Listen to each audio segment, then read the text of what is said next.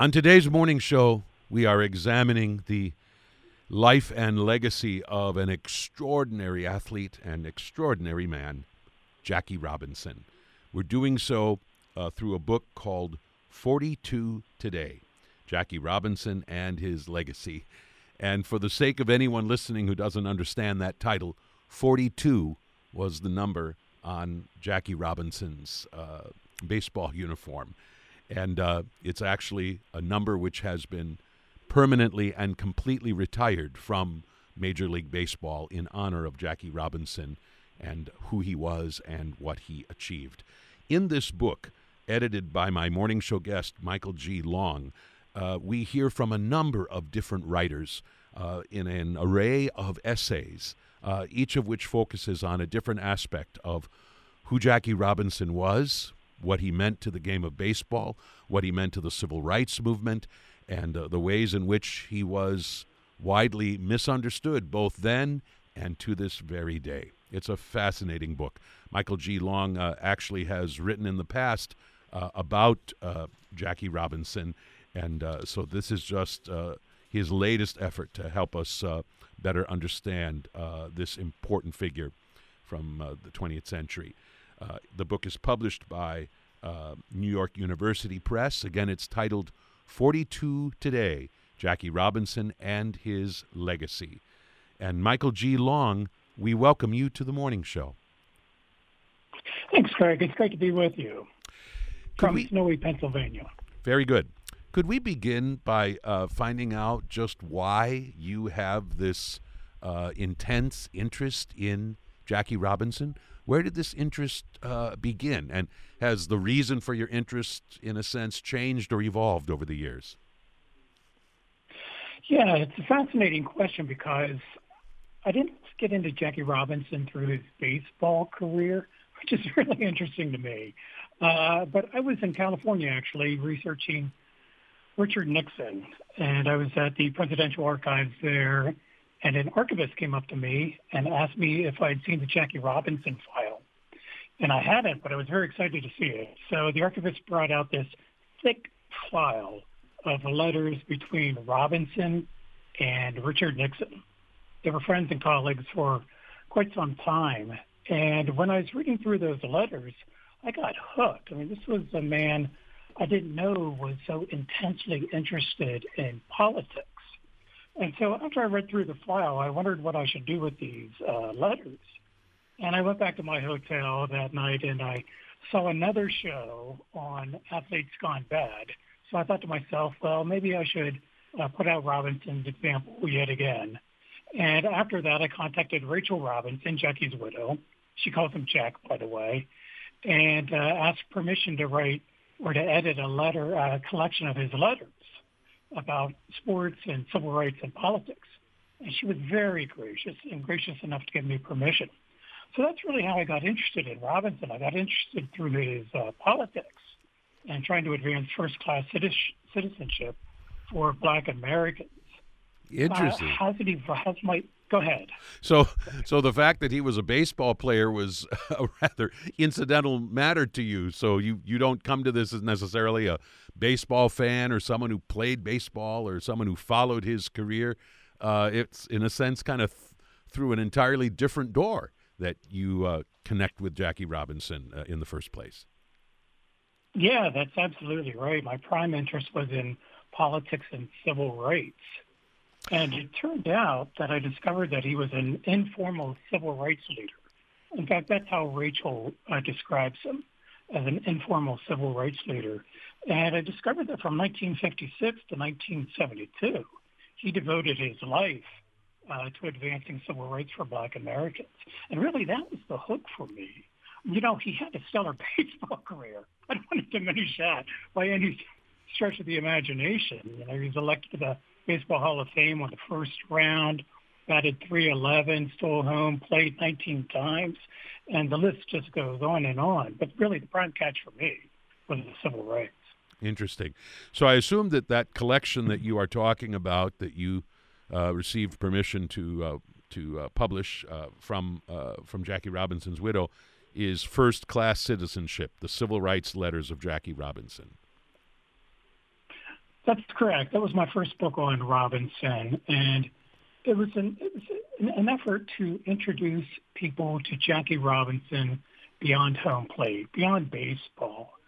Uh, in many ways, I think, Greg, we've sheltered Robinson. We've restricted him to the baseball diamond. then more than that, we sort of uh, stuck him in 1947, the year he shattered uh, Major League Baseball's color barrier. And we've depicted him sort of as a one-dimensional figure through the years, as somebody uh, in 1947 who uh, slid into bases and got up and dusted uh, dust off his uniform and did it very politely and gently. He turned his cheek in 1947. He was safe for all of us in white America. He was non-threatening. And I grew up uh, knowing Jackie Robinson primarily through the young children's books that depicted him as a smiling uh, baseball player who was uh, turning the other cheek and breaking the barrier. And First Class Citizenship, as well as this most recent book, 42 Today, really tries to uh, deepen our understanding of Robinson to push it beyond that one-dimensional figure that many of us uh, grew up knowing. Hmm. I really love the format of this book, in which we hear from a, a wide array of, of different uh, authors, and I think uh, more than a dozen different essays. I'm always fascinated to, to learn of how a book like this takes shape. Uh, I mean, do you go after the writers first, or do you go after the topics first? And uh, are you concerned about too much overlap, or or writers writing in sort of contradictory terms, contradicting one another in what they have to say about Jackie Robinson? Take us inside kind of the nuts and bolts of first of all how you assembled these essays, and uh, and in a sense, what kind of guidance you tried to exert in terms of shaping what this book would be, or did you just let it sort of spring into being however it was going to spring into being on its own? Wow, you're taking me back, and this is a bit of a curveball, which is good. I always like curveballs. so, you're welcome. So I wanted, I wanted an all-star team, and I know people who have written about Robinson through the years, and so I really went after the all-star team first and then tried to shake down the topics. Uh, I knew mostly what the writers had written about Robinson as well, so I knew what they were uh, experts in. So I did try to assign them topics that I knew that they were uh, really well versed in. And then I tried to organize the book around different topics, and it's sort of a chronological approach. I look at foundations, what really fueled Robinson early on to become such a courageous, heroic figure. Then I move into his baseball years and then his civil rights years. So I've organized it uh, really to match the flow of his life. But yeah, I was always concerned about overlap, and so I was constantly in touch with writers about making sure they knew what other writers were writing about. I really didn't concern myself about people taking issue with other writers who were appeared in the book. In fact, one of the writers uh, takes a really nice swipe at my own work. was I edited, was I was I tempted to edit it out? no, I really wasn't. I really appreciate the back and forth and uh, the, some of the oppositional themes that appear in the book as well. We're speaking with Michael G. Long about a book that has just been published that he edited, a book called 42 Today Jackie Robinson and his legacy. And as we've just been talking about, uh, it is a collection of more than a dozen really outstanding essays that examine Jackie Robinson and his legacy uh, in in various ways. Uh, one of the things that uh, I think is really intriguing uh, in this book that is about a lot more than baseball and a, about a lot more than than Jackie Robinson's baseball career. Um, is is one question that I never really stopped to think about, and that is why Branch Rickey sought out Jackie Robinson to be the trailblazer, to be the first black major league baseball player, and um, we're actually told that that uh, that some of the easy answers that have sprung up around that question probably are not actually entirely true and that uh, there are ways in which Jackie Robinson was was uh, a somewhat unlikely choice uh, to be this first major league black baseball player. Tell us uh, a little more about this intriguing question about why Jackie Robinson. Sure, there are lots of different theories about why Rickey chose Robinson. And rather than go through them all, maybe I'll just give you my take on why he chose Robinson. Jackie Robinson was not the best black baseball player available. There were many others who were even more exceptional than Robinson was, and he was an all-star player even in the Negro League. So I want to be clear about that. What's what else I found? Now, I'm sorry, Greg, stumble here because it's a really complicated question. So he wasn't the best baseball player. He also had a really fiery temper. In fact, one of his friends in the Negro Leagues said he had a temper like a rattlesnake. Mm-hmm. So Rickey had this man in front of him who was a good player, wasn't the best player. He had a temper like a rattlesnake. So those were issues of concern. But Rickey didn't want somebody like Campanella early on, who was so mild in disposition. He wanted somebody who would be on the baseball diamond appearing as if he would explode in fury, but also turning the other cheek at the same time. That was incredibly difficult to do. And Rickey thought that he found that man with that type of character, an explosive character but one that could be kept in check in Jackie Robinson, hmm. which is really fascinating to me. So he went after Robinson not only for his exceptional baseball skills, but also because he knew that Robinson knew that there was a greater cause out there and that he would check this temper that that Rickey admired at the same time. Uh, so he was he went after Robinson primarily, I think, uh, for his character Hmm. A character that was explosive, that was fiery, but also a character that could see the greater good and sacrifice for it in the short term. Robinson was not a peaceful character by any stretch of the imagination. He was not nonviolent. In his nature, he was fiery, and he was one who was inclined to hit back. Rickey knew this, and he wanted somebody like that but he also took out uh, Giovanni Papini's The Life of Christ at the time, was a popular book. And he went to the passage where Jesus uh, admonishes his followers to turn the other cheek. And he, he throws every racial slur in Robinson's direction during this intense meeting that he has with Robinson before he signs him. And he asks Robin, and then he reads uh, this turn your other cheek passage to Robinson and Robinson gets it. Mm. He understands, even while he's sitting there, feeling the fury at being called all these names, that in defense of the greater good, that is advancing black Americans in Major League Baseball, he needs to sacrifice himself. That's exactly the type of personality that Rickey wanted.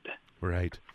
In the uh, essay by Mark Kurlansky, which is titled A Champion of Nonviolence, with a question mark, uh, one of the things Kurlansky says about Jackie Robinson is that Jackie Robinson was naturally defiant, and uh, and and spells out a number of different uh, incidents in Robinson's life uh, that, that that that demonstrate that, including something that happened during his military career that uh, is is akin to what Rosa Parks did on that city bus some years later. But in a sense, Jackie Robinson did it first and uh, and risked court martial. Right. Robinson was serving in Fort Hood at the time in Texas, and he was riding on a bus, a military bus, next to a light-skinned Black American woman, and the bus driver on this military bus uh, told Robinson to move to the back of the bus. And Robinson knew the law at the time, which allowed for uh, black Americans to sit wherever they wanted on military buses, and he protested. In fact, uh, the two, I believe, exchanged some intense curse words. Hmm. And the bus driver, sure enough, contacted some MPs, some military police officers. And one of them hurled the N-word at Robinson. And in response, Robinson says to the MPs, if anybody else calls me the N-word, I'm going to break your back. And that's who Robinson was. I'm glad Mark uh, Kurlansky talks about this in his essay. That's exactly who Robinson was. He was somebody who would always straighten his backbone if he could and raise his fist mm. and fight back. And if we have any doubt about that, all we have to do is go to YouTube and watch clips of Robinson after his first year in Major League Baseball. And we see a man who constantly challenges what he considers bad calls against us. We see a man who slides hard into bases.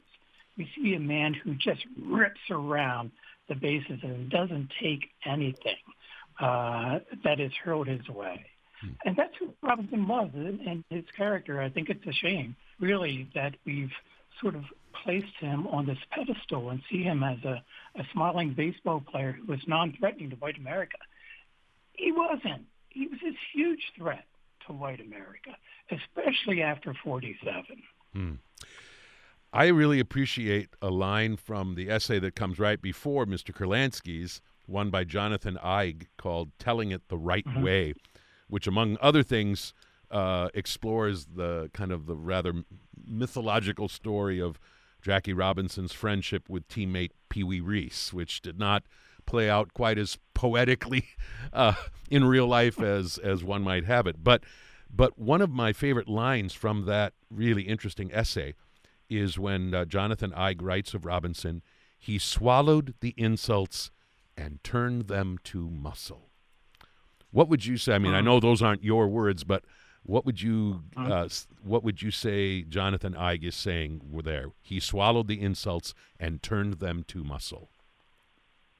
Yeah, he really did. Uh, first, Jonathan Eig is a wonderful writer.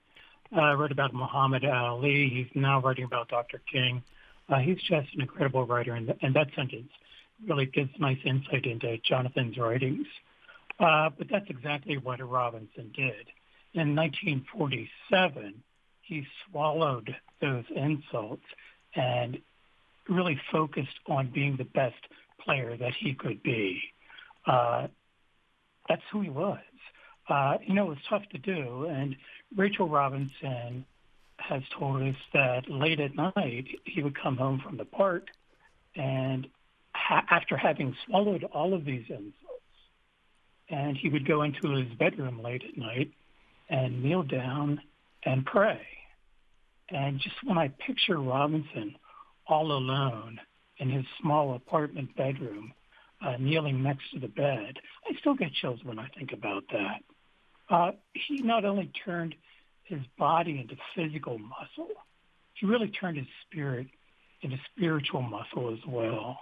It's I have no idea of everything that he had to take in 1947, but I do know that he became one hell of a baseball player and one great model to children across America, especially black boys and girls.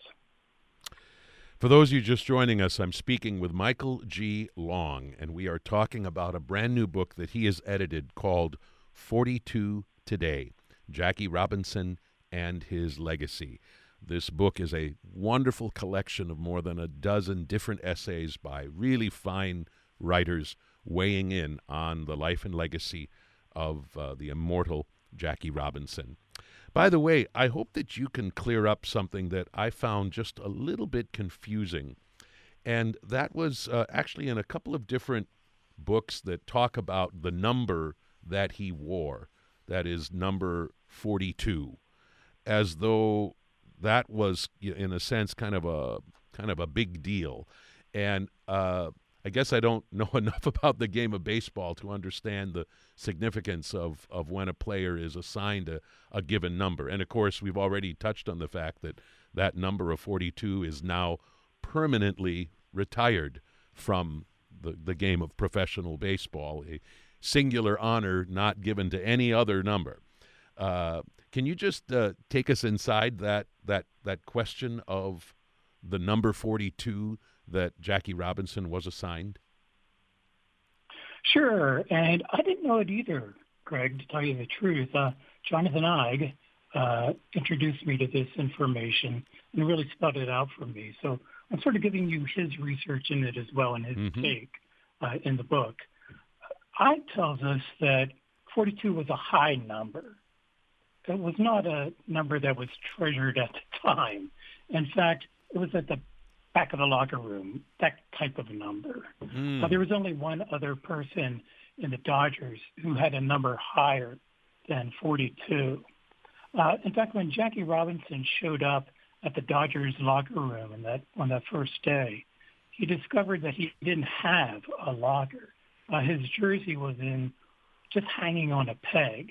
I think he was the only player maybe without a locker that day, which gives you some indication of maybe what the Dodgers staff uh, thought of Robinson's possibilities. They gave him a high number, uh, an unwanted number, an untreasured number at that time, and they gave him a peg uh, for, for his jersey to hang on. Now, there were other numbers available. Uh, number four is a prize number. It's a smaller number. It's a lower number. Number two was also available. And one of those numbers, I believe, was given to Duke Snider. Uh, my baseball fans out there will have to uh, forgive me for not knowing Duke's number right off the top of my head. But a rookie that year, Duke Snider, got one of the low numbers. Robinson didn't get it. So it was a number that was delivered to him, perhaps we could say, as a challenge. Maybe he saw it as a challenge. Uh, he saw it as a number that he had to live up to in some ways, or, or I should say, make a make a number out of. In fact, that's what he did. We love 42 today, uh, not because it's a number that we know from history as a great number, but we know it as Jackie Robinson's number. It was a number that he made a number out of. Hmm. Nobody knew 42 before Jackie Robinson. Right. Uh, and the Dodgers weren't respecting him when they gave him 42. But we sure as heck know about it today. Absolutely. And for the sake of any listeners who are not necessarily baseball fans, no Major League Baseball player now re- wears the name, the number 42, uh, except for the All Star game when everybody on the field wears number 42 to honor Jackie Robinson uh, and his and his legacy.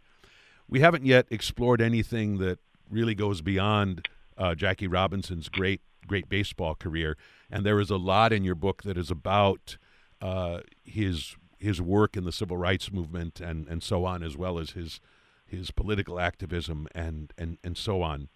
Um, in Yohuru Williams's uh, essay, she writes, "Those who knew him, Jackie Robinson, appreciated not only the complexity of his positions, but also his thoughtfulness in sharing them."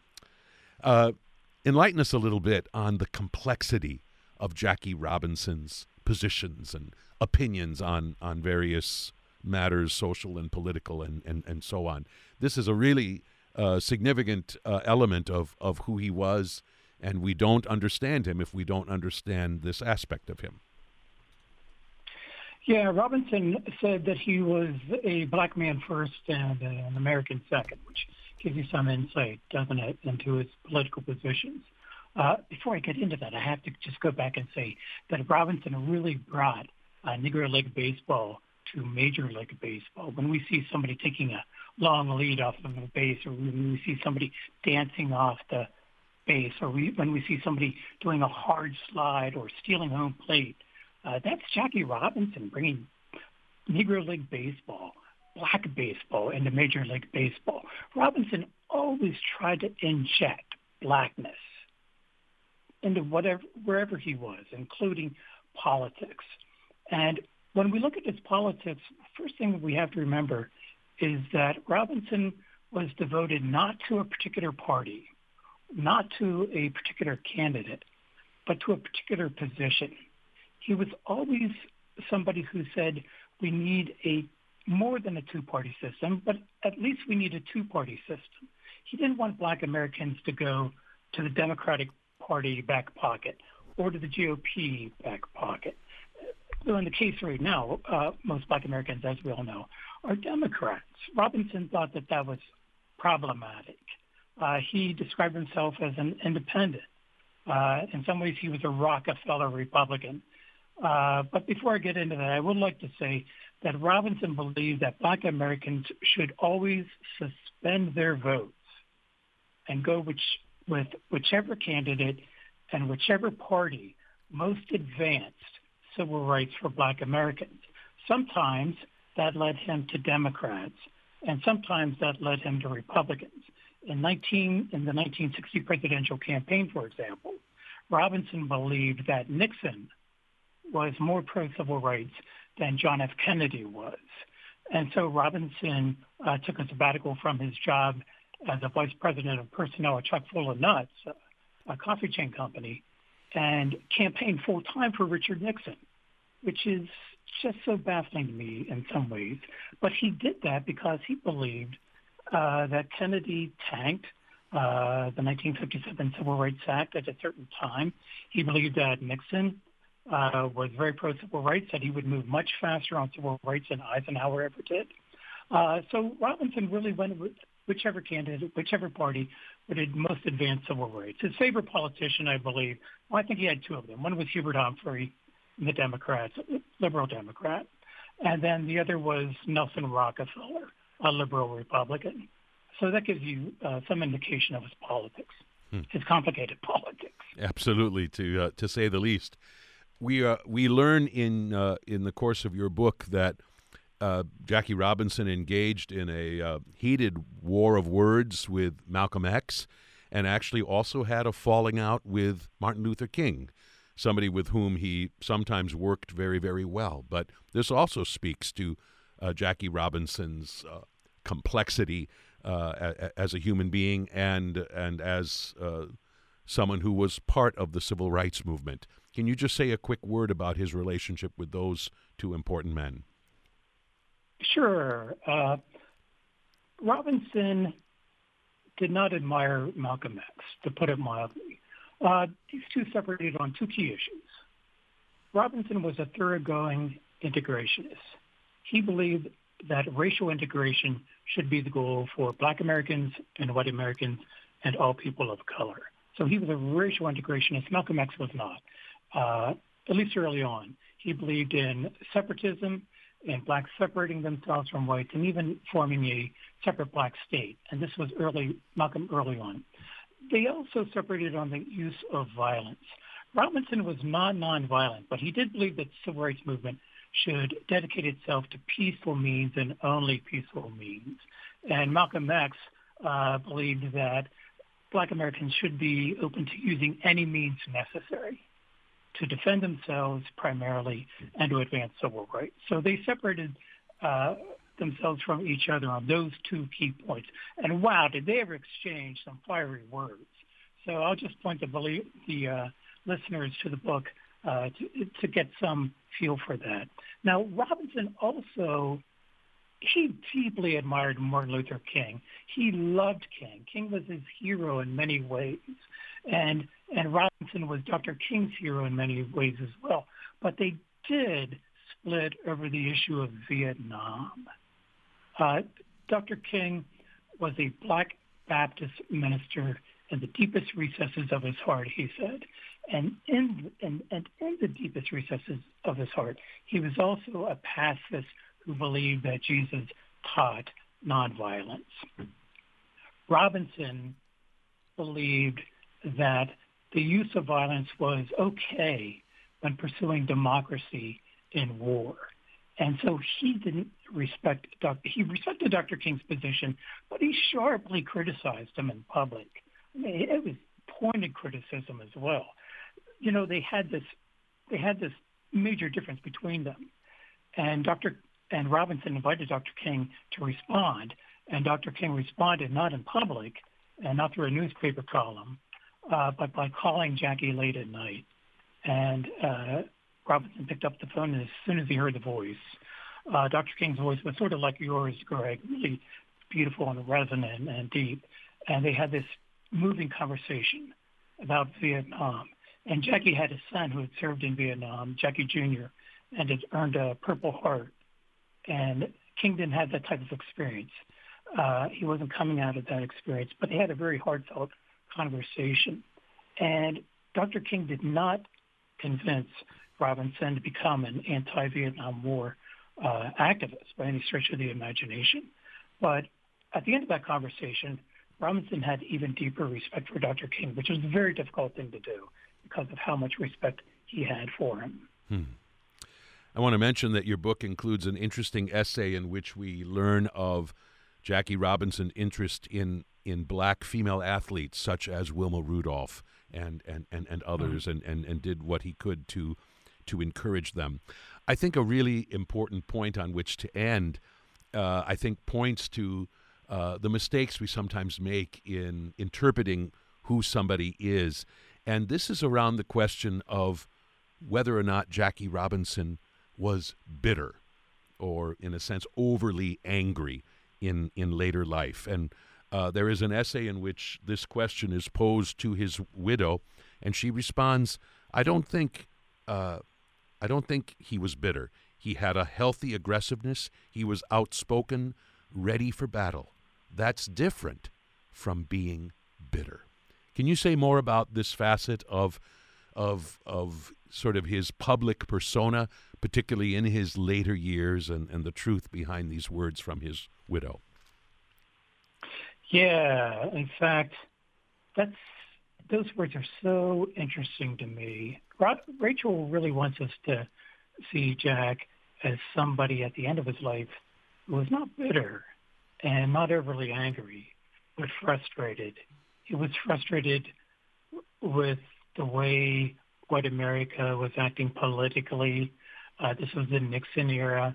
He was even frustrated with Nelson Rockefeller at the end of his life for slashing welfare programs and, and for acting too violently in the Attica State prison uprising. Uh, he was frustrated, I think, with the uh, violence of some black militants. You know, the road just hadn't turned as he wanted. So at the end of his life, he was uh, quite frustrated. And I think that's what Rachel really wants us to know. And what a loving relationship they had. You know, at the end of his life, uh, Robinson was taking a shower and Rachel was in the kitchen, and she heard him call out uh, her name. She knew something was wrong, and she ran to see him. And he had come out of the shower. They met in the hallway. Uh, he hugged. He said he loved her, and he collapsed and died. And they were deeply in love. And I think those words that we just heard from Rachel are testament to the love that she had for him. It's an amazing book. It truly is. Again, it's titled 42 Today Jackie Robinson and His Legacy. Um, uh, 13 different fine writers uh, collaborating in an array of essays. And there's also a, a, very nicely written foreword by Ken Burns, Sarah Burns, and David uh, uh, uh McMahon that uh, also spell out much that makes Jackie Robinson such a compelling figure. The book is published by New York University Press, and the editor of this book, Michael G. Long. Michael G. Long, I'm so glad we got to talk about this marvelous book, uh, and thank you so much for your uh, your work in putting it together and bringing it to the world. Greg, it's been wonderful chatting with you. Thanks for the great questions.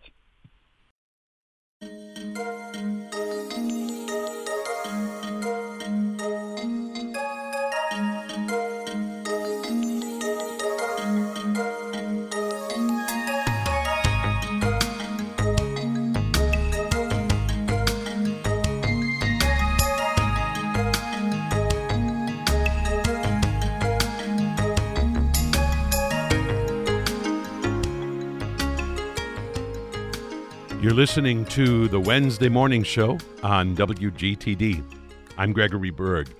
For part two of today's program, uh, you're going to hear an interview recorded and initially broadcast back in 2005. I have found myself profoundly moved by a new novel by Tayari Jones. And perhaps you know her name because of uh, her first novel, which received all kinds of acclaim, called Leaving Atlanta. Uh, that book was set in Atlanta, Georgia, against the backdrop of a number of murders which claimed the lives of, of young African American children.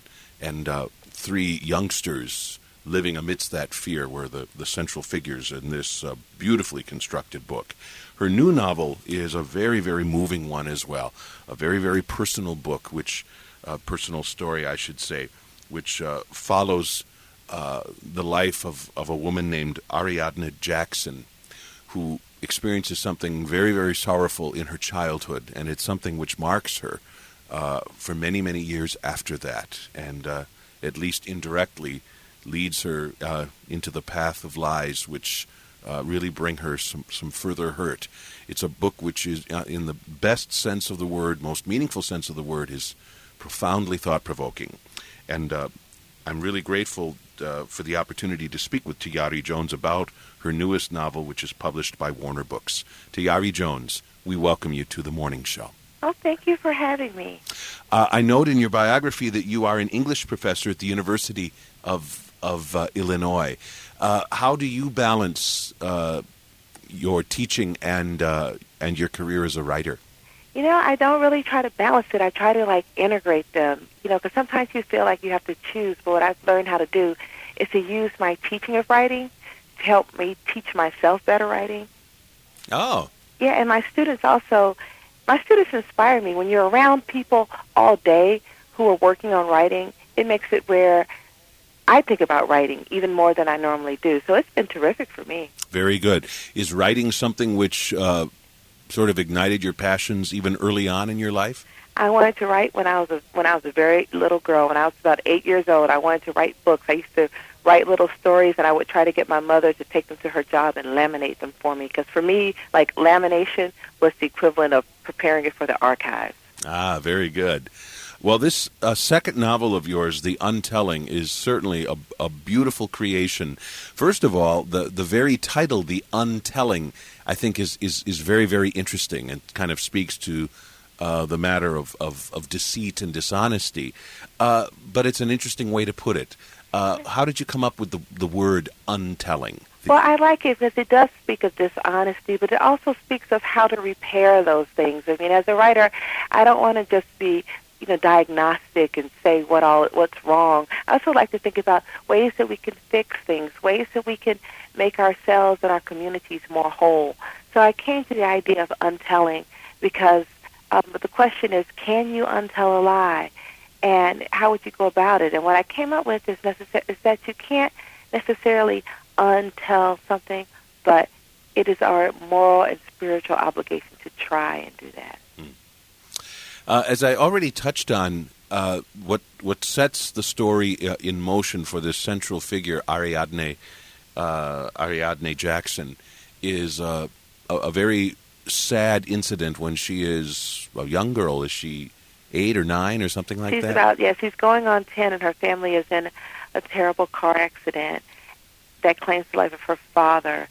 And the real question of this book is, how do you move forward? while still honoring the memory. Because everyone in the story has an idea of the best way to best way to heal, the best way to move forward. But um, Aria, she's trying to sort it all out, and I think she ultimately is the one who comes up with the best plan. Hmm.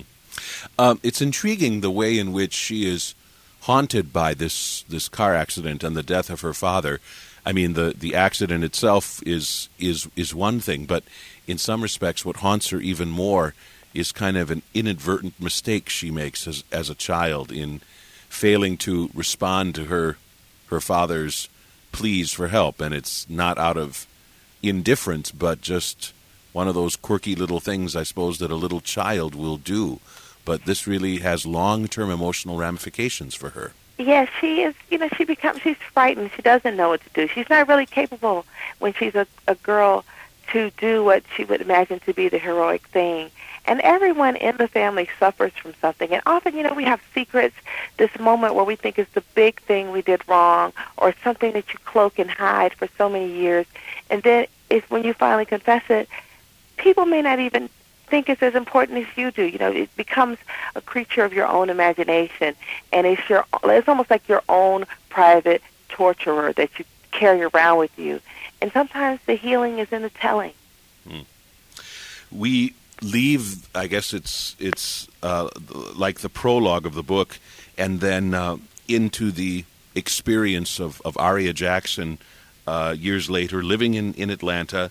Uh, her encounters with her, her mother and sister and good friend and her boyfriend, and eventually this misstep which she makes into deceit. I don't know that we should tell no, we should not. too much more than that. Uh, but what intrigued you, or what first brought you the idea of of exploring a lie uh, with this kind of depth? I mean, what what led you to think that it would be something fertile enough to to center a whole novel around? Well, you know, I grew up in Atlanta, and Atlanta is a story that's built on myths, and I tried to touch on that in the novel, in the untelling, that Atlanta is a place where there are a lot of stories about how we explain where we are, and I chose the neighborhood even that I chose, the neighborhood that is half gentrified. Everyone keeps saying, this neighborhood is on the rise, just wait and see. It's almost like a whole city in denial about the real estate in that part of the in that part of the town and the way that all these people live their lives on this landscape. And so I just started kind of going from there. It's kind of I know most of the time you start from characters and built out, but this time I started from setting and built in. And I think in many ways too, Atlanta is a city that is built around a tragedy. In my generation, the um, memory of Atlanta is always going to be shaped for me around the Atlanta child murders, the subject of my first novel. And Atlanta, in a larger way, is a city that is built around the idea that it was burned in the Civil War. So I built on like that kind of cultural and regional issue, and then took the same kinds of problems and say, how did it affect? What what is the burning of Atlanta for this one family, which was this car accident, and then how do they cope? And then I came up with this idea that a lot of times people, young women who want to escape from their from their childhood, they get the idea that they should like marry and institute a new family because once you're married, when people say who's your family, you can point at your husband. And Mm-hmm. then I thought, well, what if that doesn't work? And it kind of grew from there. Wow. Um, I want to say too that I, I am impressed with the characters that you have created here. In that, uh, it seems to me you've really toed that tricky line of of making these real people, uh, flaws and all, and yet not with so many flaws that we don't really like them and, and, and really want good things for them and, and genuinely feel badly when, when things go badly for them. Um, the creation of those kind of characters, I think, is, is a really tricky thing. Well, it's and it's also it's a gamble. I mean, I did have some struggles with my publisher about it because people they tell me that people like to read books where you read the character and say that's exactly what I would do, and I just really wasn't interested in giving the reader a mirror instead of a novel. I wanted to look into the lives of people who were flawed and see how people make mistakes and also how they genuinely change their lives. And so I just tried to get close to everyone and also view all the characters with kind of a really an open mind. And like when I was writing, for example, Cynthia, the um, crack addict who lives a few houses down, Yes. to think at one point Cynthia was someone's daughter. She was, you know, she's a person too, and just try to really go in there and also imagine how they might see themselves and what would their side of the story be, and just try to keep check your prejudices at the door. I think is a good way to get to that humanity of all the characters. Right. And although most of the novel focuses around kind of a of a uh, cataclysmic decision which uh, Aria Jackson makes, uh, a, a moment of deceit, and then trying to deal with that, uh, we're given lots of wonderful details in their lives which make this story feel so authentic. One of them, very early in the book, actually, when when their uh, apartment or small house is broken into, and uh, and you write so tellingly about what it is like to come home and discover that you know the the door's been broken in and someone's been in your home and this intense desire to feel safe again. Uh, I, I I read that and, and thought that I, for the first time I really had some inkling of what that must feel like. And of course, for for people living in certain neighborhoods, it's a very persistent sort of, of fear with which they live. Yes, and also Aria's situation is also a little complicated because she and her roommate live in this neighborhood because they're trying to make a difference. They teach adult literacy and this idea that you know you go into this neighborhood with the best intentions and they find themselves having the same experience with people who live there for other reasons. And they have to kind of face the face their privilege and what that means and their expectations and they have to decide whether or not they want to keep living there. And i think that's the kind of dilemma for a lot of people who work nonprofit or do you know other kind of good works. that when you're helping you also put yourself in harm's way. And so this is something they have to grapple with daily their decision to help like how much are you trying are you willing to risk for what you believe in. Right. And I guess that's part of what makes this whole story and these characters seem so very, very authentic because you you give the right amount of attention to that kind of reality and that makes this feel like it's a little slice of real life. Well, you know, thank you because this novel went through three complete drafts very different before I got it to where it was going to where it is now. Sometimes when you write a novel, sometimes they can just die. You can work so hard on it and the novel will just die and you'll have nothing to show for it. And there was more than one occasion when I didn't know if this one was going to pull through. Mm. Well, it pulled through, it did, and more than that. Uh, the book is beautifully done and again called The Untelling, published by Warner Books, the author Tayari Jones. Tayari Jones, I congratulate you on this uh, beautiful second novel. Uh, you're also the author, of course, of Leaving Atlanta. And uh, we wish you well with uh, all the books which you create in the future. And I thank you for joining me today on the morning show. Thanks for having me.